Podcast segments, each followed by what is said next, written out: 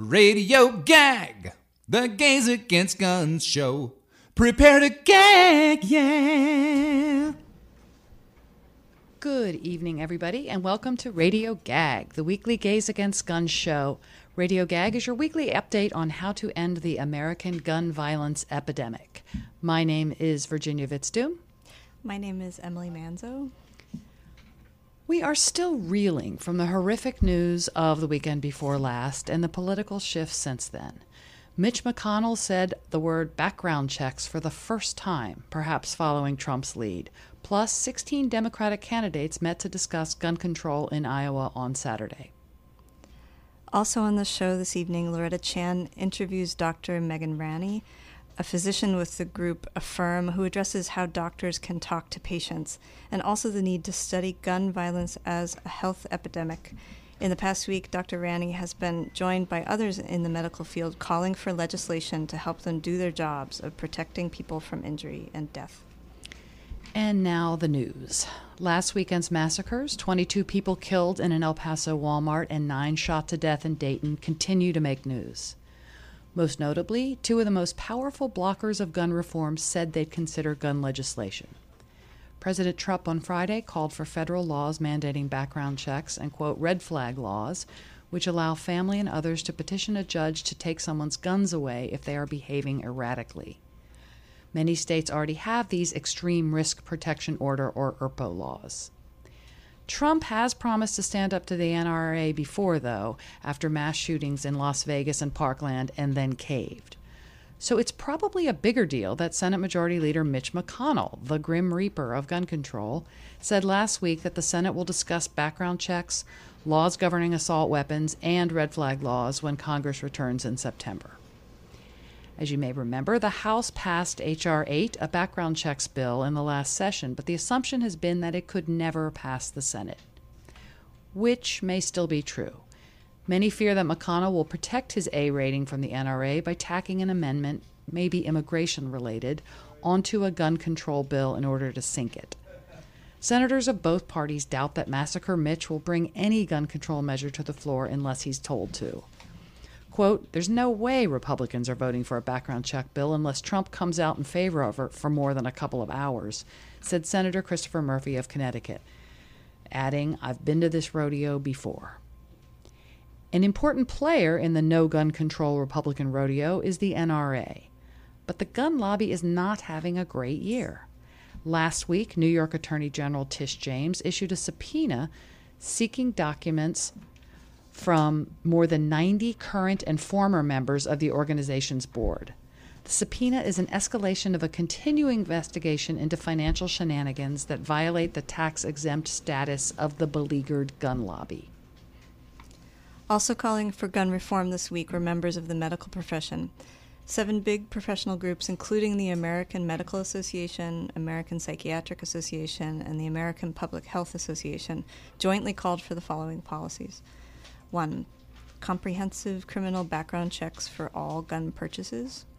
Two, ERPO, or red flag laws, which allow a judge to temporarily take a, guns away from people who seem at risk for harming themselves or others. Three, federal laws that protect spouses of domestic abusers should apply to dating partners as uh, well, aka closing the boyfriend loophole. Four, passing laws to hold accountable gun owners who do not keep their guns safe away from kids in their home. Five, quote, special scrutiny and regulation of high capacity magazines and firearms with features that increase their rapid and extended killing capacity. This seems to stop short of an assault weapons ban. The docs also call for six research into the causes and consequences of gun injury and death, and using that research to reduce those injuries and fatalities. Seven, physicians should be free to counsel patients about gun safety. Finally, the medical professionals call for improving access to mental health care for all individuals, but did not recommend that everyone with a mental health or substance use disorder be prohibited from gun ownership. We'll have more on research, counseling, and mental health laws later in the show. Another response to the shootings came from a giant from giant retail chain and gun purveyor Walmart. Less than a week before the massacre in the El Paso store, two Walmart managers in Mississippi were killed by a disgruntled employee in a Walmart. In response, the chain stopped displaying video games. The gun displays remain. The American Federation of Teachers threatened to boycott Walmart if they don't stop selling guns and ammo. The AFT has 1.7 million members and says teachers spend an average of $500 a year on school supplies. Finally, this Saturday, 16 of the Democratic candidates for president attended a gun forum in Des Moines, Iowa. Most agreed on the need for background checks and red flag laws, as well as banning assault weapons. Just before the forum, Elizabeth Warren unveiled her detailed gun control plan, which went further than that. Warren's plan includes creating a federal licensing system for people buying guns or ammunition. She's also calling for new restrictions on gun purchases, minimum age of 21. People would be limited to buying one gun a month, and there would be a one week waiting period for all purchases. Warren's plan also calls for increasing taxes on gun manufacturers, as well as giving $100 million annually on research, as spending $100 million on research into gun violence. Why isn't that already funded? Uh, in the 1990s, the NRA pushed its puppets in Congress to nip gun control in the bud. Arkansas Rep. Jay Dickey added an amendment to a 1996 spending bill forbidding federal spending to, quote, advocate or promote gun control. The Dickey Amendment has blocked CDC funding for gun violence research ever since. For more on this, we go to Loretta Chan's interview with Dr. Megan Ranney of Affirm. I talked with Dr. Megan Ranney, an ER physician and Chief Research Officer of Affirm, a group of healthcare professionals working to end firearm violence in the U.S. Dr. Ranney is hopeful that the medical community can stop shooters before they shoot by using a nonpartisan public health approach. She says, We don't need Congress to do this. I asked why she and other healthcare professionals are on the front lines of this movement. Um, I'm an emergency physician, right? It is a rare weekend when I don't have a gunshot victim come through my ER. Um, and then if they survive, they go to the trauma surgeons and the uh, rehabs. Um, they touch nurses and psychologists. We are the ones who see the impact of gun violence every day we also know how to fix it. Um, across history, we've used science to create solutions to epidemics in general and to injury epidemics in particular. Um, we've decreased deaths from car crashes by over 50% over the last 50 years um, by using the public health or the medical approach. And it's crazy to us that we have this epidemic in the United States, that we're seeing these people come through our doors every single day that we're taking care of the aftermath of gun violence every single day, and yet we don't have tools to prevent it. And that's why we're involved because we are both the ones who treat and the ones who know uh, that we can create solutions. Treating gun violence as a public health problem seems so obvious. What are the barriers? So I think there's a few barriers. I think one is is that doctors just aren't trained in how to talk to patients. It's not something we learn in medical school, right? Mm-hmm. Um, partly because there's been virtually no research for the past 22 years, um, but partly also because you know when the Dickey Amendment was passed in 1996, that effectively banned research um, or stopped it on a federal level. Um, at that point, a lot of physician leaders got really scared about talking about the issue. They were worried that it was politicized. Um, and so as a result, again, none of us learned how to ask. So that's part one, is that we just don't know what to say um, when we ask. And then we don't know what to say when someone says, yes, I have a gun. And if we're not educated um, about how to have these conversations in a culturally competent way, then it's normal um, to get afraid uh, of, of um, kind of how patients are, are going to respond. You know, I go back to um, the early days of the AIDS epidemic, right? At that point, we weren't asking about sexual behaviors the way that we are now. We didn't know how to ask or how to counsel. And people were scared of either stigmatizing patients or um, of saying the wrong thing um, and making things worse. Or they were scared of people's reactions. You know, what if they ask a question and someone gets angry? that took a little time to teach docs how to do that in a way that was effective and respectful. Um, and, and we're facing the same thing now with firearms. And, and, you know, I'll also say there that we don't yet have great evidence. Again, you look at other public health epidemics, and we have spent a lot of time and money to help us as healthcare professionals and to help us as community members to know what to do about it.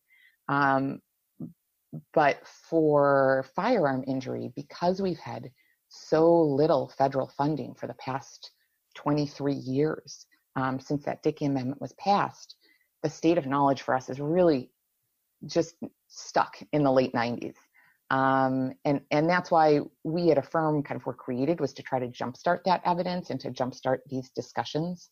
Um, I think about it as similar to um, what kind of folks did in the early days of HIV AIDS with having private foundations to jumpstart research and, and conversations, or even going back further, it's similar to what the American Cancer Society did back in the 1940s um, to start research about um, chemo and to start public discussions about cancer as an illness. You know, at that point, people didn't even talk about it um, if, if they were diagnosed. And so it was really through the work of the private American Cancer Society that, that change started to happen. And then the federal government stepped in.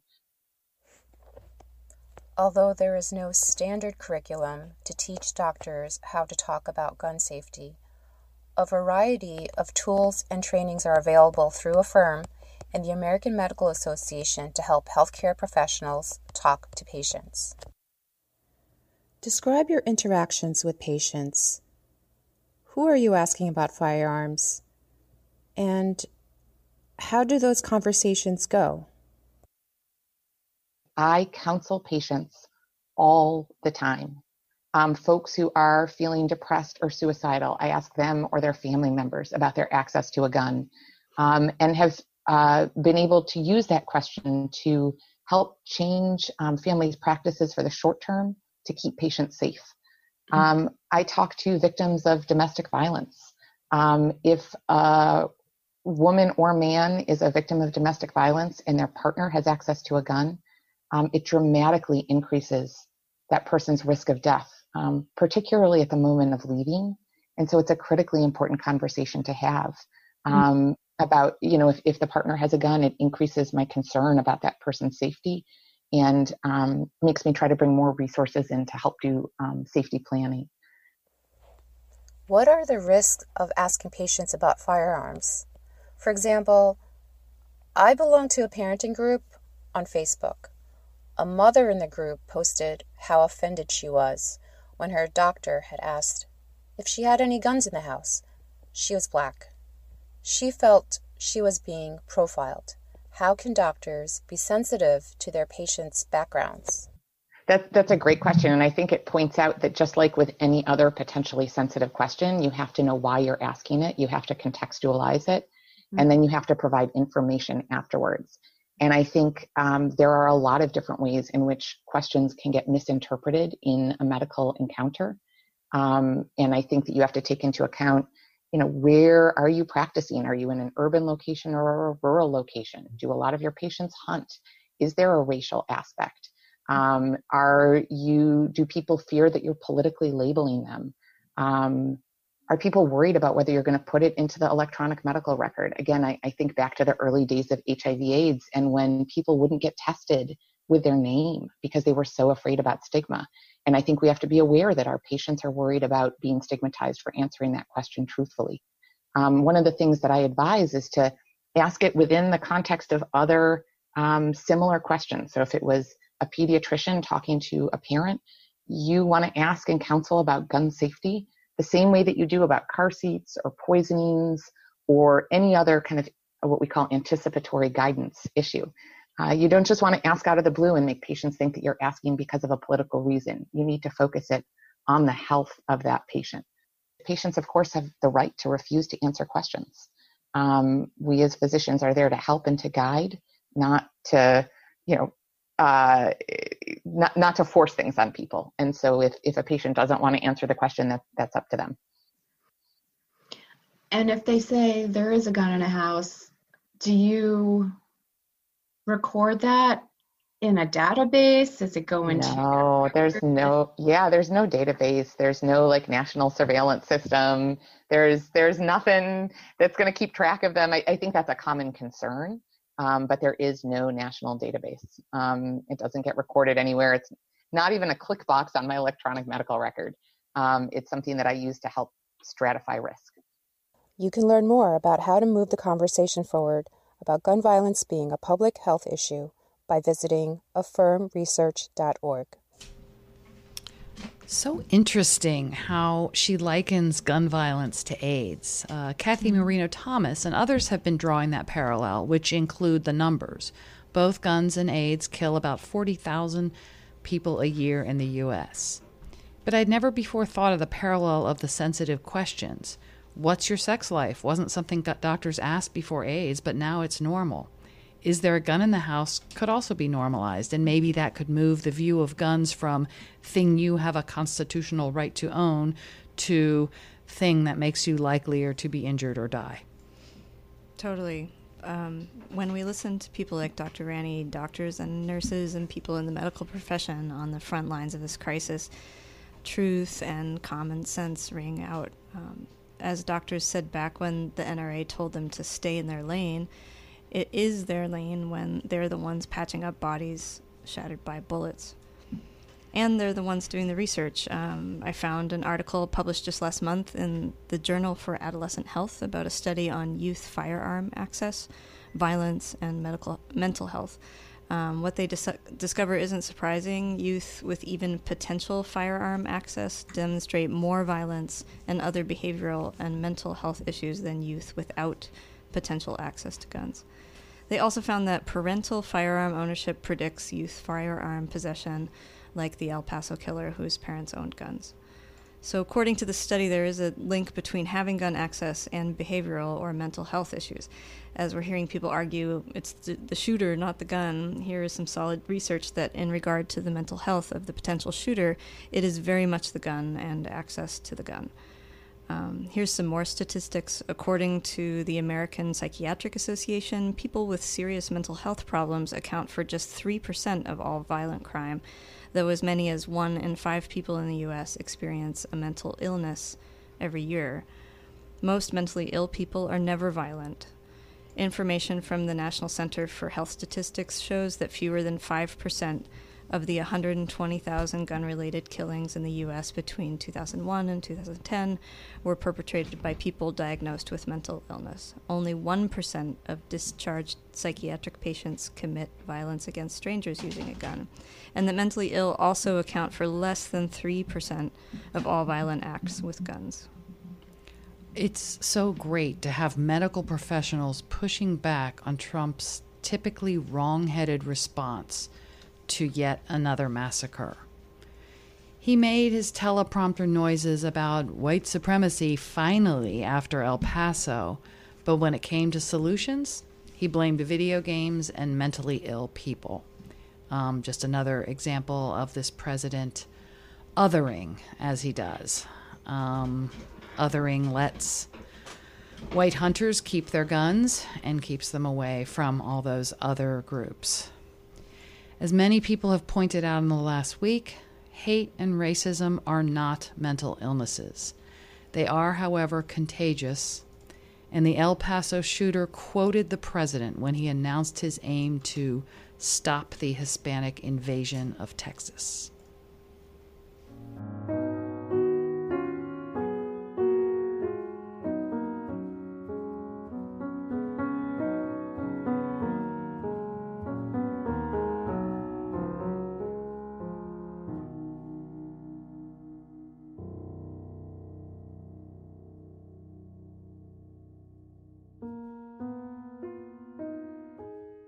Now we honor the memory of Elsa Mendoza Marquez, a dual Mexican American citizen from Juarez who was among the victims of the shooting at the Walmart in El Paso, Texas on Sunday, August 3rd. She was 57 years old. Elsa was originally from the town of Yepomera in the northern state of Chihuahua. She was known for her optimism. Several news outlets commented on the outpouring of messages on social media from Elsa's teachers union as the news broke of her tragic loss. Quote, she was always she always always had a smile, said Rosa Maria Hernandez Madero, a colleague. Elsa used to say, things done with love are done better, and she was always ready to help. End quote. She was the principal of an elementary school in Juarez. She dedicated her life to helping children with a particular focus on special education. She was a member of a beloved family of teachers and regularly crossed the border to visit one of her sisters, who was also a special education teacher in El Paso. Elsa is survived by her husband, Antonio de la Mora, and their two adult children. The couple had been married for 33 years and were described by a relative in an interview with NPR as very much in love, very romantic. De la Mora, a professor at the university in Juarez, bade farewell to his wife in an emotional message on social media where he wrote, I say goodbye to my companion, the most wonderful woman, a person full of light who will continue to illuminate our path. The couple was with their son when Elsa went alone into the Walmart to quickly pick up grocery items and never returned. The family was visiting her daughter who had graduated from college in Colorado. Mexican officials have now called this attack an act of terrorism against their citizens on U.S. soil. At Elsa's funeral, a reporter from the Boston Globe spoke with her brother, Leopoldo Mendoza, who said, Let's see what we can do to stop this racism because it's not fair. This is purely a consequence of the President of the United States being racist towards Mexicans. Thank you, Emily. Um, so heartbreaking, so preventable. Um, uh, it's a yeah, it's a hard week. Um, that is, we are coming to the end of our show, um, and we invite our listeners to come help us fight gun violence. Here in New York, we meet every other Thursday at 7 in Manhattan at the LGBTQ Center on 13th Street and 7th Ave. Our next meeting is the day after tomorrow, Thursday the 15th. Please join us in planning actions and protests. Everybody is welcome at Gays Against Guns events and meetings. Uh, to find out find out more about working with us, please go to gaysagainstguns.net or follow us at Gays Against Guns New York on Facebook and Instagram or Gag No Guns on Twitter. Uh, another great way to get involved is beco- by becoming a WBAI buddy by signing up to give a small donation to this radio station every month. If everyone chips in, we can keep this volunteer run show on the air. Just go to WBAI.org or call 516 620 3602 and become a BAI buddy in the name of Radio Gag. Um, and really, just a modest monthly contribution can really help. Thank you. So, Thanks for listening. We're back next Tuesday and every Tuesday at 6:30 p.m. And don't forget, you can listen to our previous shows anytime on the BAI website or at gaysagainstguns.net. We are also available wherever you listen to podcasts. Now we leave you as always with a um, immigration related song this time from our sister singing quartet, Sing Out Louise.